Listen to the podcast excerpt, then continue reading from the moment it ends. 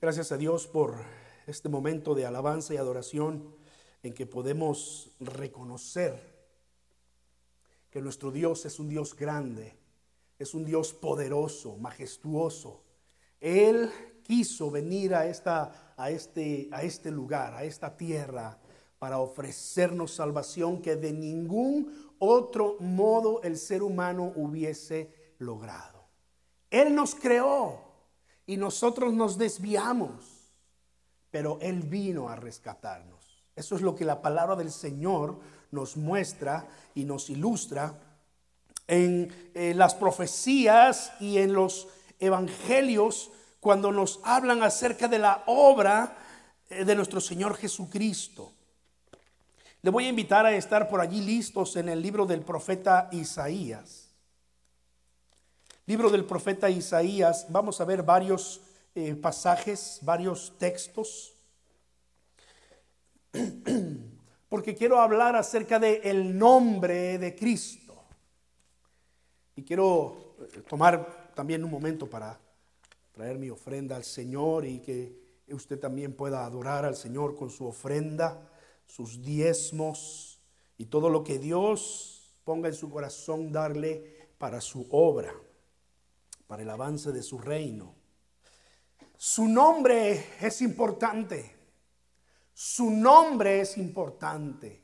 Si no fuese importante, no tuviéramos en los pasajes proféticos sobre el nacimiento de Cristo un énfasis especial en el nombre de Jesucristo, en el nombre del Mesías. Por eso esta mañana quiero compartir con ustedes a la luz de la palabra del Señor su nombre. Y como lo cantábamos hace un momento, su nombre es ¿verdad? Y vemos en las escrituras diversos nombres que fueron eh, dados a Jesucristo. Y nos damos cuenta que los nombres en el antiguo Israel eran muy importantes. Estamos hablando de una cultura que no acostumbraba a ponerle nombres por cualquier razón a sus hijos. Eran nombres bien pensados, eran nombres principalmente que reflejaban el carácter de una persona o alguna particularidad o apuntaban hacia algún acontecimiento importante, ya sea en el pasado, en el presente o en el futuro. No sé aquí este, en los Estados Unidos, pero en, México veíamos esas películas del de eh, viejo oeste Usted sabe, ¿no? De vaqueros y, este, y, los indios, ¿no? Indios y vaqueros. Y, este, y yo recuerdo los nombres de, los, de, los, de, las, de las tribus americanas. Y, siempre eh, hemos creído de que los, los nativos americanos le ponen nombre a sus hijos de acuerdo a algún acontecimiento importante ocurriendo en el momento del nacimiento. Padre, ¿por qué me pusiste este nombre? ¿Por qué me preguntas eso? Vaca sentada, ¿verdad? Y lo que pasa es que cuando nació, el padre estaba viendo una vaca que se estaba sentando y entonces le puso vaca sentada a su hijo. No sé si aquí este, también existe esa, esa fama, pero por lo menos en las películas, en las películas que veíamos allá en México, ¿verdad? Y la mayor parte de las películas pues traducidas al español, por supuesto. Pero eh, algo así ocurría en la cultura antigua de Israel. No era un nombre solo por ponerle. Cuando nació Juan el Bautista, por ejemplo, todo el mundo pensaba, pues eh, el niño se va a llamar Juan, este se va a llamar Zacarías como su padre. Su padre se llamaba Zacarías, ¿verdad? Y cuando Zacarías por fin pudo hablar, dijo, no, no se va a llamar Zacarías, se va a llamar Juan. Y la gente decía, ¿qué pasa? quién, es ese Juan? Eh, ¿Tienes algún familiar que sea Juan? Tu padre no es, no es Juan, ¿por qué se llama Juan? Dios le había dicho a Zacarías y a Elizabeth, se va a llamar Juan, ¿verdad? Con un propósito específico. La cultura de Israel eh, considera importante estas, estas cosas en, en la antigüedad. Déjenme platicarle rápidamente la historia de mi nombre. Mi nombre, Osiel, con Z. Siempre tengo que decir eso, con Z, porque lo ponen con S. Luego, eh, un personaje no, no muy grato en la historia reciente de México le dio fama a mi nombre, pero el de él era con S, así que por eso siempre tengo que aclarar, mi nombre es con Z. Alguien puso por allí, oigan, por favor, no le pongan nombres bíblicos a sus hijos. Por allí ando viendo que Jesús, que Mateo y que Lucas andan haciendo fechorías. O si le ponen nombres bíblicos, por favor, manténganlos en el camino, en el buen camino. Resulta que esto es lo que me cuenta, ¿verdad? Mi, madre. Y yo sé que mi madre me está viendo por, por el Facebook. Así que eh, ya después ella se encargará de arreglar bien la historia, a ver si yo le recuerdo bien. Pero mi hermano mayor se llama Eliú, de padre y madre, porque tengo dos hermanas, medias hermanas hermanas realmente nuestras, que solo son de padre, pero de padre y madre, mi hermano mayor se llama Eliú, este, por el Eliú de la Biblia, el, amigo de Job, el joven Eliú, ¿verdad? Cuando mi hermana nació, que en paz descanse ahora en la presencia del Señor, ella, eh, eh, mi, mi papá le puso el nombre de Silvia. Y así como con Zacarías, ¿verdad? Pues ¿quién hay Silvia en la familia? Pues Resulta, según mi madre, ¿verdad? Que Silvia era una amiga de mi papá. ¿Y para qué fue eso, hermanos? Entonces llegué yo y dijo mi mamá, pues ahora.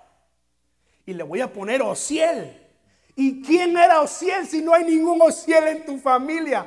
Un amigo que yo tuve no, y no solo eso, a, ver si no estoy ahora cambiando la historia, pero un pretendiente que yo tuve, dije, Dios, venga para allá. Qué, bárbaro, ¿verdad? La manzana de la discordia.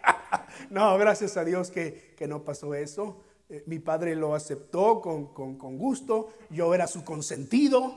Bueno, eso digo yo, ¿verdad? este, pero no, no tuve oportunidad de disfrutarlo. Mi padre murió cuando yo tenía ocho meses de edad. Así que yo no tengo memorias eh, eh, conscientes de, mi padre. Ahora, el nombre es importante. En mi, en mi, caso hay una historia detrás. Y si yo le preguntara a cada uno de ustedes, estoy seguro que vamos a encontrar una historia interesante detrás de su nombre. Abraham le puso a su hijo Isaac. Pero no porque, no porque eh, tuviera algún familiar que se llamara Isaac, sino porque Dios le dijo, tu hijo se va a llamar Risa. Imagínense ustedes este jovencito adolescente, ¿verdad? Risa, ven para acá. Y todo el mundo, ¡ah! Risa. Eso es lo que pasaba. Y usted sabe por qué le pusieron risa, ¿verdad? Porque el Señor vino y le reveló a Abraham y, Sara estaba escuchando y Sara era de 90 años, Abraham era de 100 años y Sara además era estéril y cuando Sara escuchó y tú y vas a tener un hijo, Sara se echó a reír de incredulidad. Ahora, el año pasado me acuerdo que estamos estudiando la vida de Abraham y Sara y abundábamos en estas cosas, pero eh, y por eso no lo voy a, a, hacer precisamente ahora, pero es la razón por la cual el hijo de Abraham se llamó Isaac. Isaac tuvo un hijo que se llamó Jacob, vaya nombre, suplantador, engañador, traicionero. Hey, ¿cómo te llamas? Jacob aléjense todos de este hombre porque nada bueno va a salir de allí. El nombre importaba. Cuando Jacob tiene un encuentro con Dios de manera eh, personal, transformadora, Dios le cambia el nombre y le dice, ya no te vas a llamar Jacob, ahora eres Israel. Ahora eres mi príncipe elegido, Israel. Y de allí toma nombre el pueblo de Dios el pueblo de Israel. José nombró a sus hijos con nombres que lo marcaron, Efraín, Manasés, con nombres que lo marcaron ahora me ha bendecido Dios después de muchos años de sufrimiento. Usted sabe la historia de José, ¿verdad? Cómo fue vendido como esclavo y, fue maltratado y lo metieron a la cárcel injustamente. Bueno, después de todo eso y que Dios lo, lo levantó y lo restauró, él pudo sanar en su corazón y le puso nombre a sus hijos de acuerdo a esa experiencia. su nombre importa. Los nombres de Dios revelados en las escrituras son un perfecto ejemplo del valor del nombre de Dios. Quizás usted ha escuchado algunos de estos. Eh, Jehová Nisi o Yahvé Nisi, mi bandera, mi estandarte. Él es el a quien yo levanto en el tiempo de la batalla y me va a dar la victoria. Y Jehová Jiré, ¿sabe qué significa Jehová Jiré?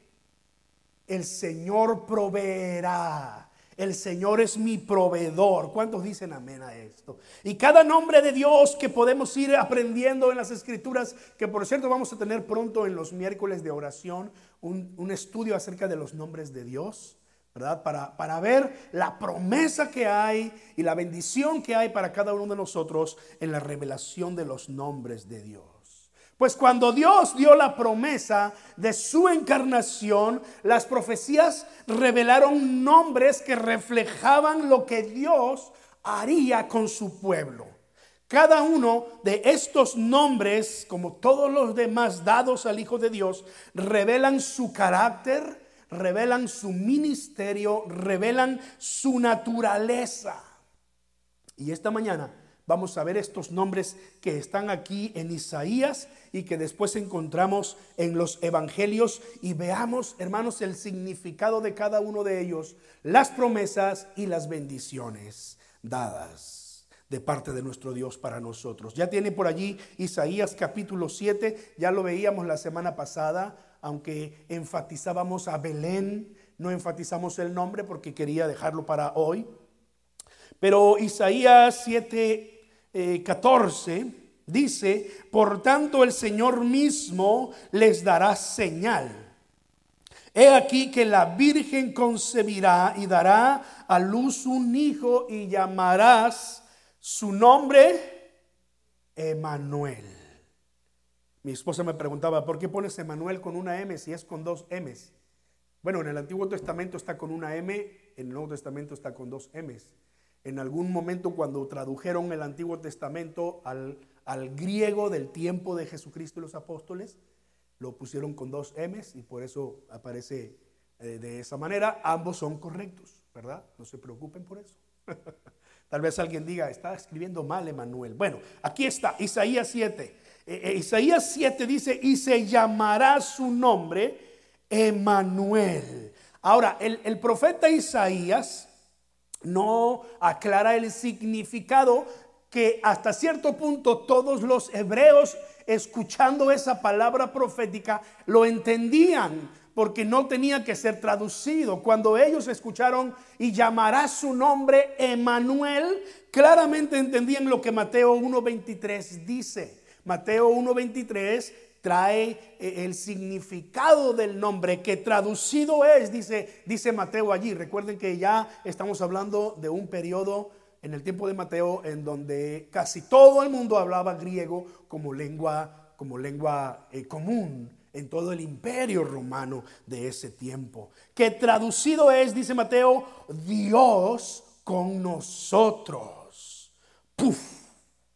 Qué revelación tan tremenda. Dios con nosotros. Ahora, a nosotros en este siglo XXI ya no nos impacta tanto escuchar el significado del nombre Emanuel, ¿verdad? Sobre todo aquellos de nosotros que hemos crecido dentro de una iglesia. Yo nací prácticamente en una de las sillas de la iglesia. Ah, gracias a Dios mi mamá alcanzó a llegar al hospital, pero casi me toca nacer ahí. Así que yo desde, desde chiquito estoy dentro de una iglesia y cada diciembre escucho y canto todos estos cantos, ¿verdad? Del, del nacimiento de Jesús. Y, y quizás tú como yo ya no te impacte tanto. Pero vamos a detenernos un poco y vamos a ponernos en los zapatos de aquellos primeros hombres que escucharon 700, aproximadamente 700 años antes de su cumplimiento en las palabras del profeta Isaías. Y llamarás su nombre Dios con nosotros. El énfasis no era aquel, eh, aquella convicción de que Dios estaba con su pueblo. Eh, sí, el pueblo de Israel sabía que Dios estaba con ellos, que Dios los guardaba, que ellos eran el pueblo escogido de Dios. Pero el significado de la palabra realmente era, Dios va a venir a morar entre nosotros.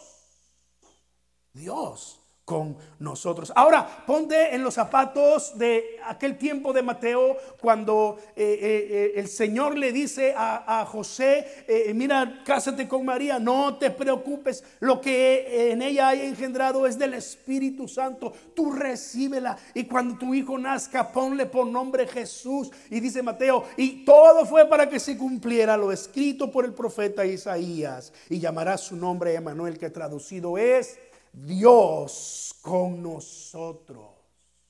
400 años después del último profeta del Antiguo Testamento, empezó a escucharse nuevamente esta promesa. Y esta vez se empezó a escuchar ya como el cumplimiento de esa promesa.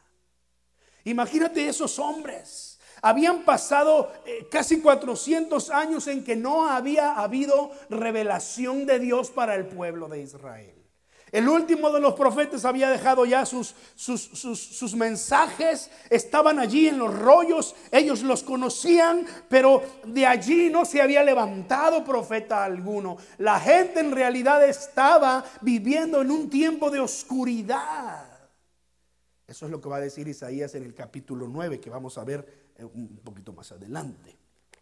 Pero entonces en ese momento de oscuridad no había profetas, los líderes religiosos estaban más preocupados por enriquecerse, estaban más preocupados por ellos, estaban más preocupados por quedar bien con el gobierno o estaban más preocupados por querer echar fuera al gobierno que en realidad preocuparse por la vida espiritual del pueblo. Eran literalmente tiempos de oscuridad.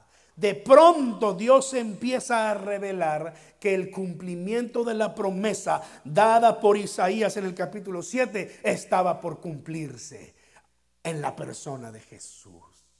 Dios con nosotros. Ve conmigo a otros textos del, Nuevo Testamento. Ve conmigo a, a, Filipenses capítulo 2. Mira cómo Pablo lo, lo escribe. Pablo está hablando acerca de la unidad, de la humildad, de estar unidos unos con otros dentro del cuerpo de Cristo. Pero eh, él toma el ejemplo de Jesucristo diciendo, haya en ustedes este sentir que hubo también en Cristo Jesús. 2.5, Filipenses 2.5 en adelante. Haya en ustedes este sentir que hubo también en Cristo Jesús, el cual siendo en forma de Dios, no estimó el ser igual a Dios como cosa a que aferrarse, sino que se despojó a sí mismo tomando forma de siervo, hecho semejante a los hombres. Pablo está escribiendo esto de Dios, siendo en forma de Dios estando en su trono, dice otra parte de la escritura, segunda a los Corintios 8, 9, porque ya conocen la gracia de nuestro Señor Jesucristo, que por amor a ustedes se hizo pobre, siendo rico, para que nosotros con su pobreza fuésemos enriquecidos. Dios con nosotros significa que estando Dios en su trono, en su gloria, rodeado de serafines, querubines que día y noche claman, santo, santo, santo, sin tener necesidad alguna, quiso bajar de allí y estar entre nosotros. Dios con nosotros. Juan, Juan capítulo 1. Juan capítulo 1. Uno de mis pasajes favoritos para hablar sobre la Navidad. Lo estoy reservando para el próximo año, posiblemente. No sé si predicar sobre Juan o sobre los pasajes de Pablo que hablan sobre la encarnación. Todavía, fíjense, todavía falta un año y ya estoy pensando, ¿qué voy a predicar la próxima Navidad? Juan capítulo 1. En el principio era el verbo y el verbo era con Dios y el verbo era Dios. Algunas versiones lo van a traer como la palabra.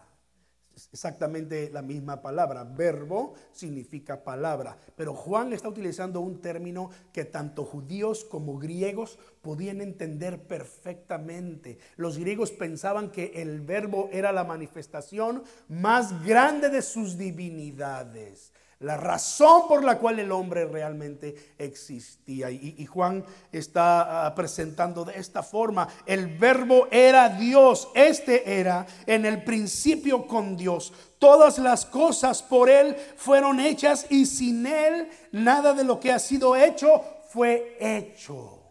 El verbo, la palabra. En Él estaba la vida y la vida era la luz de los hombres. Pásate al versículo 11, al versículo 9, versículo 9. Aquella luz verdadera que alumbra a todo hombre, ¿qué dice?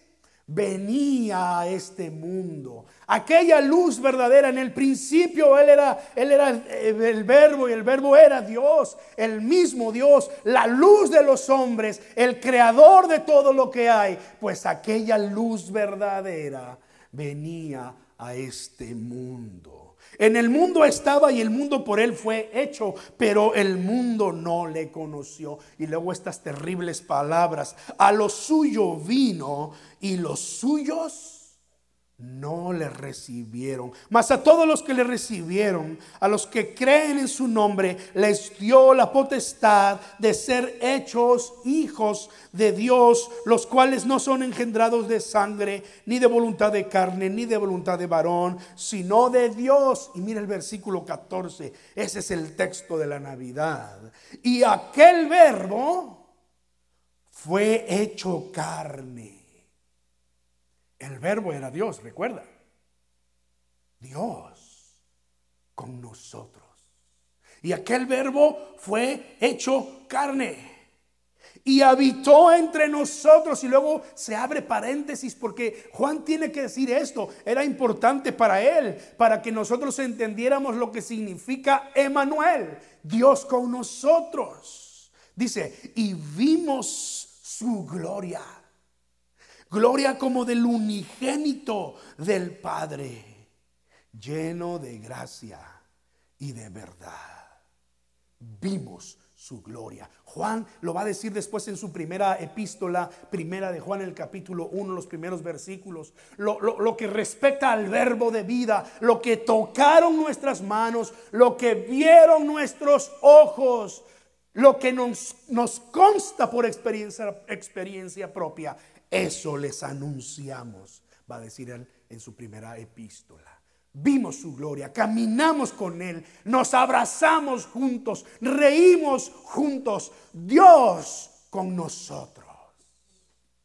Esa es la Navidad, Dios con nosotros, el mismo Dios encarnado, hecho hombre, verdadero hombre, de tal manera que la escritura va a decir eh, que si cualquiera que niega que Jesús vino en la carne y era verdadero Dios, dice, no es de Dios, ese es el espíritu del anticristo. Si niegas que Dios se encarnó y Jesucristo fue verdadero hombre. Wow. Dios caminando entre nosotros, Dios mismo tocando las vidas, Dios mismo en la persona del Hijo Jesucristo, Emanuel. Dios con nosotros. Él está con nosotros, hermanos, en su Espíritu Santo. Él dijo en Juan capítulo 14, no los dejaré solos. Él estaba despidiéndose de sus discípulos y diciéndoles, voy a ascender al Padre. Estaba a punto de ir a la cruz e iba a resucitar al tercer día. Y, y 40 días después ascendió al, al, cielo. Pero les estaba diciendo a sus discípulos, no los dejaré solos, vendré a ustedes. ¿Cómo lo hizo? Cuando el Espíritu Santo descendió sobre cada creyente, estaba allí Jesús, porque él había prometido, no los dejaré solos. Ahora, Él está con nosotros todavía en este tiempo. ¿Puedes creerlo? Porque esa es la promesa de Emanuel. Él está con nosotros en medio de cualquier situación, en medio de cualquier circunstancia, así sean situaciones difíciles, imposibles posiblemente para nuestra perspectiva, aún en medio de nuestra debilidad humana. El mismo Dios, creador del cielo y de la tierra, está con nosotros en este mismo instante. Gracias Señor. Emanuel, Dios con nosotros. Y llamarás su nombre Emanuel. Regresamos a Isaías, pero ahora capítulo 9. Isaías capítulo 9. Porque un niño, dice el versículo 6, porque un niño nos es nacido. Mira qué, qué, palabra tan importante. Nos es nacido. ¿Para quién nació Jesús? Para nosotros la humanidad. Porque un niño nos es nacido, hijo nos es dado. Un regalo del cielo y el principado sobre su hombro. Es, decir, Él va a reinar, Él va a gobernar. Y se llamará su nombre. En algunas versiones vamos a encontrarlo separado. Admirable, coma, consejero, coma, Dios fuerte, coma, Padre eterno, coma, príncipe de paz, punto. En otras versiones vamos a encontrar admirable consejero, coma, Dios fuerte, coma, Padre eterno, coma, príncipe de paz.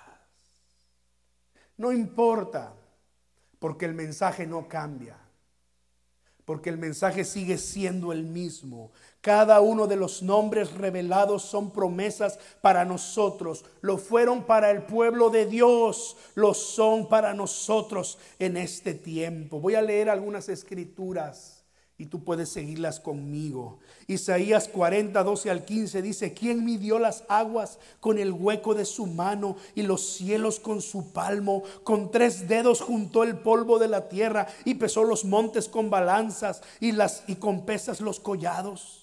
¿Quién enseñó al Espíritu del Señor o le aconsejó enseñándole? ¿A quién pidió consejo para ser avisado? ¿Quién le enseñó el camino del juicio o le enseñó ciencia o le mostró la senda de la prudencia?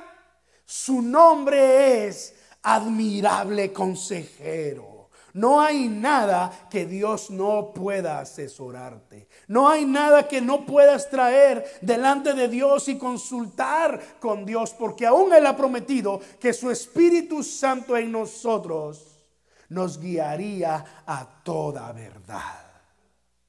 Él es llamado Dios fuerte.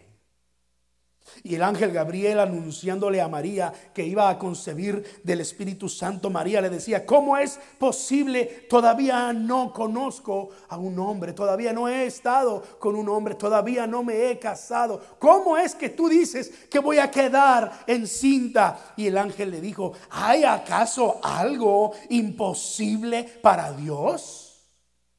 Lucas capítulo 1. ¿Hay acaso algo imposible para Dios que no sabes de tu parienta Elizabeth, la madre de Juan el Bautista? Anciana y estéril y está esperando, ya lleva seis meses de embarazo. Él es fuerte Dios. Aleluya. ¿Hay alguna carga que te es difícil de llevar? ¿Hay alguna, alguna situación que tú ves imposible? ¿Hay algo que te preocupa? Confía en tu Dios fuerte y poderoso. Él es Dios fuerte. Él es llamado Padre eterno. Oh, cuánta necesidad tenemos en el mundo, en este tiempo, de recibir un abrazo paternal de Dios. Que Dios nos abrace que Dios nos haga sentir eh, su amor, que Dios nos haga sentir que Él nos protege, ¿no es cierto? ¿Cuánto nos hace, eh, eh, cuánta falta nos hace que, que, muchas veces nos tenga que disciplinar porque queremos hacer las cosas a nuestro modo y nos damos de topes contra la pared? Porque la palabra del Señor dice que todo padre que ama a sus hijos los disciplina y los enseña. No dejamos a nuestros hijos que hagan lo que ellos quieren. Si así fuera, hermanos, nuestros hijos no hubiesen sobrevivido su niñez. Pero nosotros los disciplinamos. Y a veces tenemos necesidad que el Padre Eterno, en ese abrazo en donde nos hace sentir su amor, nos tenga que disciplinar. Y a veces su disciplina nos duele. Porque dice la Biblia que ninguna disciplina al momento de recibirla es causa de gozo, sino de tristeza, pero cuando da fruto, entonces podemos decir, gracias papá, gracias mamá. Él es nuestro Padre eterno. Romanos 8:15 dice, pues no han recibido el espíritu de esclavitud para estar otra vez en temor, sino que han recibido el espíritu de adopción por el cual clamamos Abba, Padre. ¿No dijo así Juan? Mas a todos los que le recibieron, los que creen en su nombre, les ha dado la potestad, la autoridad de ser llamados hijos de Dios. Si tú le has recibido en tu corazón, entonces tú eres un hijo de Dios. Eres un hijo de Dios. Y podemos clamar, Abba, Padre, Papi. Dame tu abrazo. Dime que me amas. Sobre todo en esos momentos en que a veces la tristeza nos quiere derrumbar.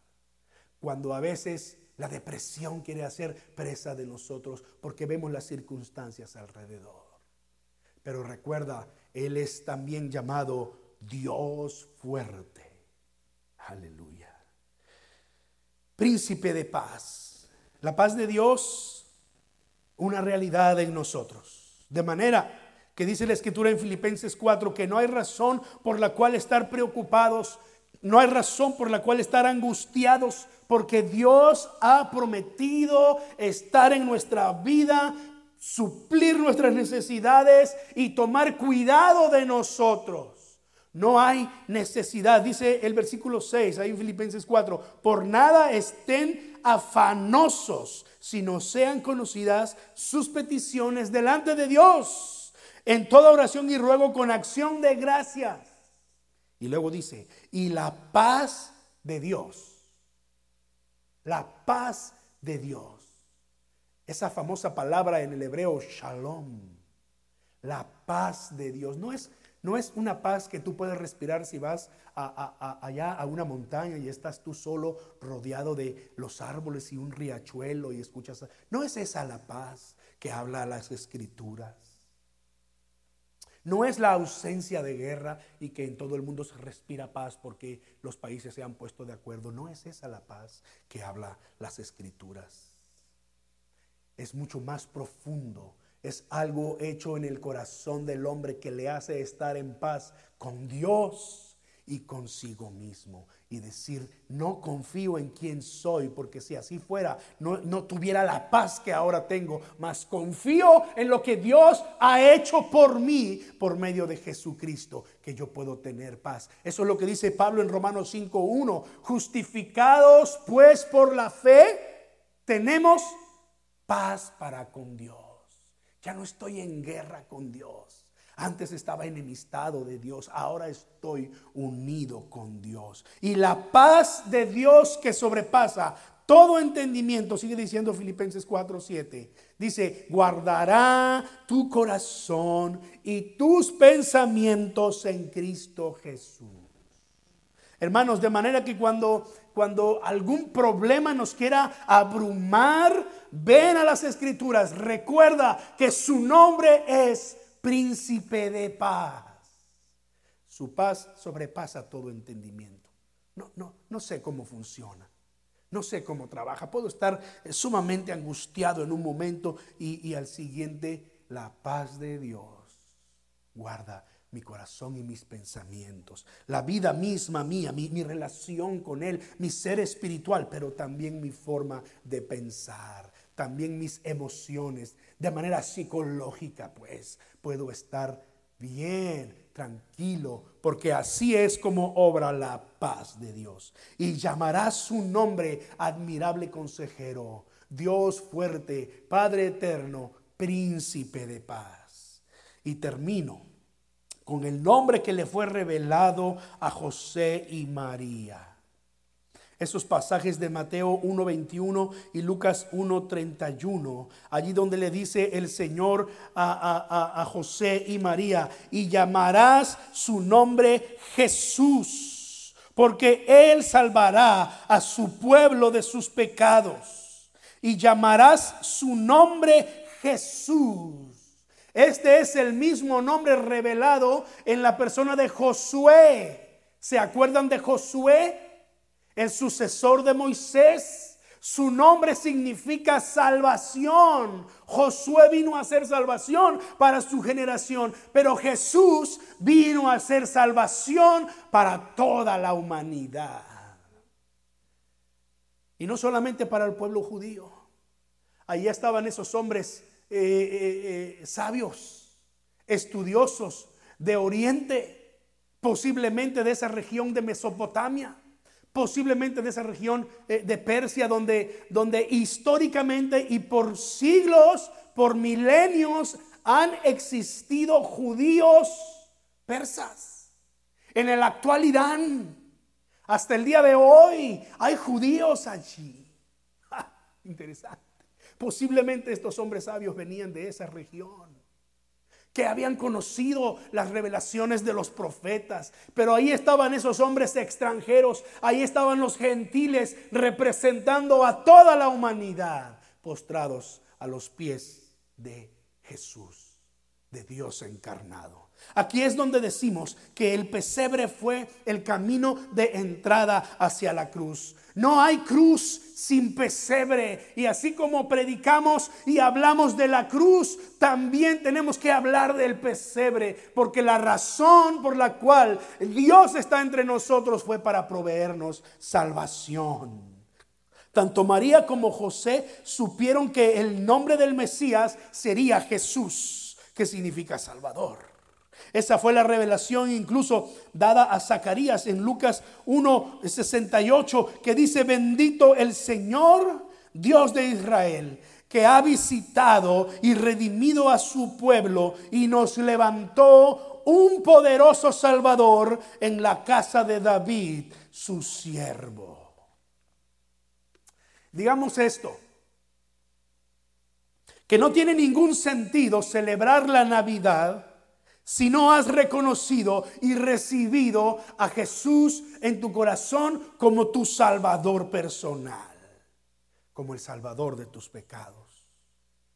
Y si no lo has recibido, si no has aceptado a Jesús como tu Salvador, hoy es el día, hoy es el tiempo que tú puedes hacerlo y debes hacerlo. Cree tan solamente porque esa es la esencia de la salvación. Cree lo que Jesús hizo por nosotros. Confiésalo con tus labios. Jesús, creo en ti. Creo que moriste por mí y tú serás salvo. No hay nada más que hay que añadir. Tal vez tengas una experiencia emocional evidente, tal vez no.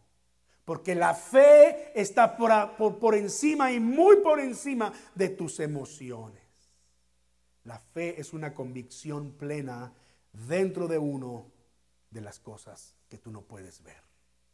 Eso es lo que dice la escritura que es la fe. Y llamarás su nombre Jesús. Este es su nombre y su nombre es importante. Su nombre tiene promesas para nosotros. Su nombre nos revela quién es Dios para nosotros. Abre tu corazón recíbelo. Recibe su paz. Conoce el amor del Padre, conoce su perdón, conoce su poder, el poder del Dios fuerte, conoce la presencia de Emmanuel, Dios contigo. Amén. Ora conmigo. Cierra tus ojos en este momento y delante del Señor dile, oh Señor, creo en tu nombre. Creo en lo que tú estás revelándonos. Creo, Señor, que tú quieres tener una relación personal conmigo. Padre Celestial, por eso en esta, en esta mañana mi oración, Señor, delante de ti es eh, que cada uno de nosotros, más allá de tener un conocimiento intelectual de lo que significa tu nombre, de lo que significan tus nombres dados en las profecías acerca de tu nacimiento, que tengamos la experiencia personal, oh Señor, en cada una de estas revelaciones de tu palabra. Padre Celestial, que cada uno de nosotros eh, podamos eh, ser conscientes de nuestra necesidad de que tú seas nuestro Salvador.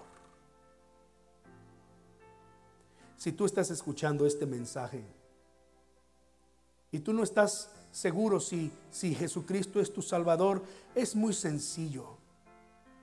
Dile al Señor en tu oración personal, Señor Jesucristo, creo en ti. Hazme tu hijo, Señor. Tu palabra dice que a los que creen en tu nombre, a todos los que te reciben, tú los haces hijos de Dios, tus hijos. Oh, en el nombre de Jesús, te pido, Señor, para cada a favor de cada una de estas personas que hacen esta oración personal delante de ti para recibirte como eh, Señor y Salvador en sus vidas.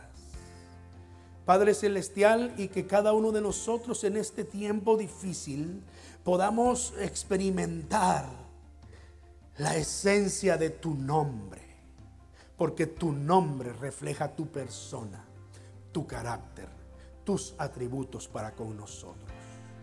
Toma en tus manos a tu iglesia, Señor. Confiamos en ti, oh Jesús. En el nombre de Cristo oramos. Amén. Amén. Que Dios los bendiga y los guarde a cada uno de ustedes, hermanos. Si por alguna razón no nos vemos el jueves en el servicio de Nochebuena a 6 de la tarde, pues les deseo que pasen una semana de bendición, que pasen un tiempo de Navidad con su familia, disfruten del el príncipe de paz, confiemos en él. Amén. Que Dios los bendiga y los guarde.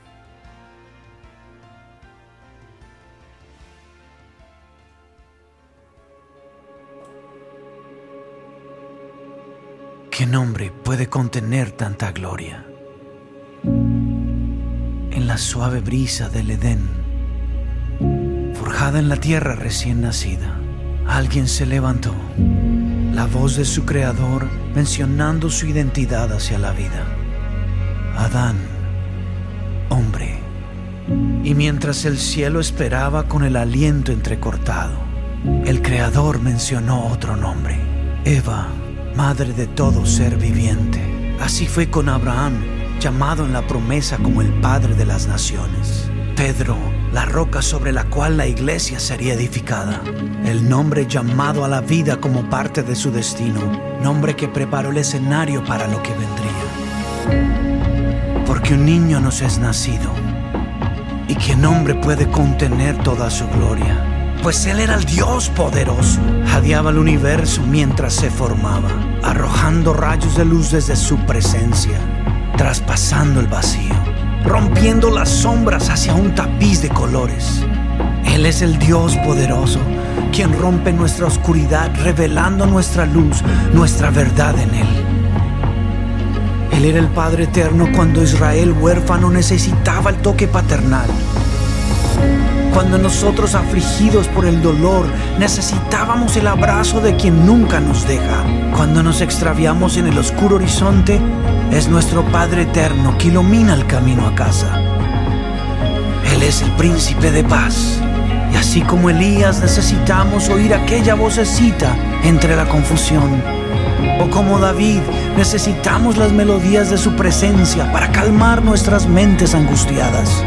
Él es asilo en nuestras pruebas, pastor que nos lleva a aguas mansas. Él es el admirable consejero, el Dios que nos consuela en el caos, convirtiendo el desorden en calma y el fracaso en belleza. Es la voz de los marginados, es la dignidad del alma errante. Él levantó al pastor humilde para que fuese un rey y escogió a los pecadores de Galilea y los convirtió en líderes de la historia. Él es el consolador que rescata a los niños perdidos, rompiendo las cadenas que ataban nuestros sueños y nuestro gozo. El nombre que cruza la eternidad, pregonado en el esplendor de las galaxias, entonado por la pasión de ángeles que rugen el fervor del cielo, exaltado en el gozo ilimitado de la creación. ¿Qué nombre puede contenerlo? ¿Qué título? ¿Qué nombre único? Pues es nuestro admirable consejero. Él es nuestro Dios poderoso. Es nuestro Padre eterno. Nuestro príncipe de paz. ¿Qué nombre puede contenerlo? Emanuel, Dios con nosotros, Jehová el gran yo soy. ¿Qué nombre puede contenerlo? La palabra de vida, la luz del mundo, el rey de reyes, el Señor de todo. Nos postramos ante el nombre que sostiene todo con su valor inigualable.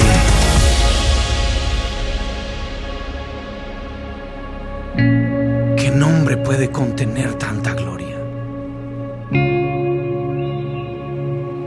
¿Qué nombre? El de Jesús. Clamamos Jesús. Clamamos santo. Es su nombre.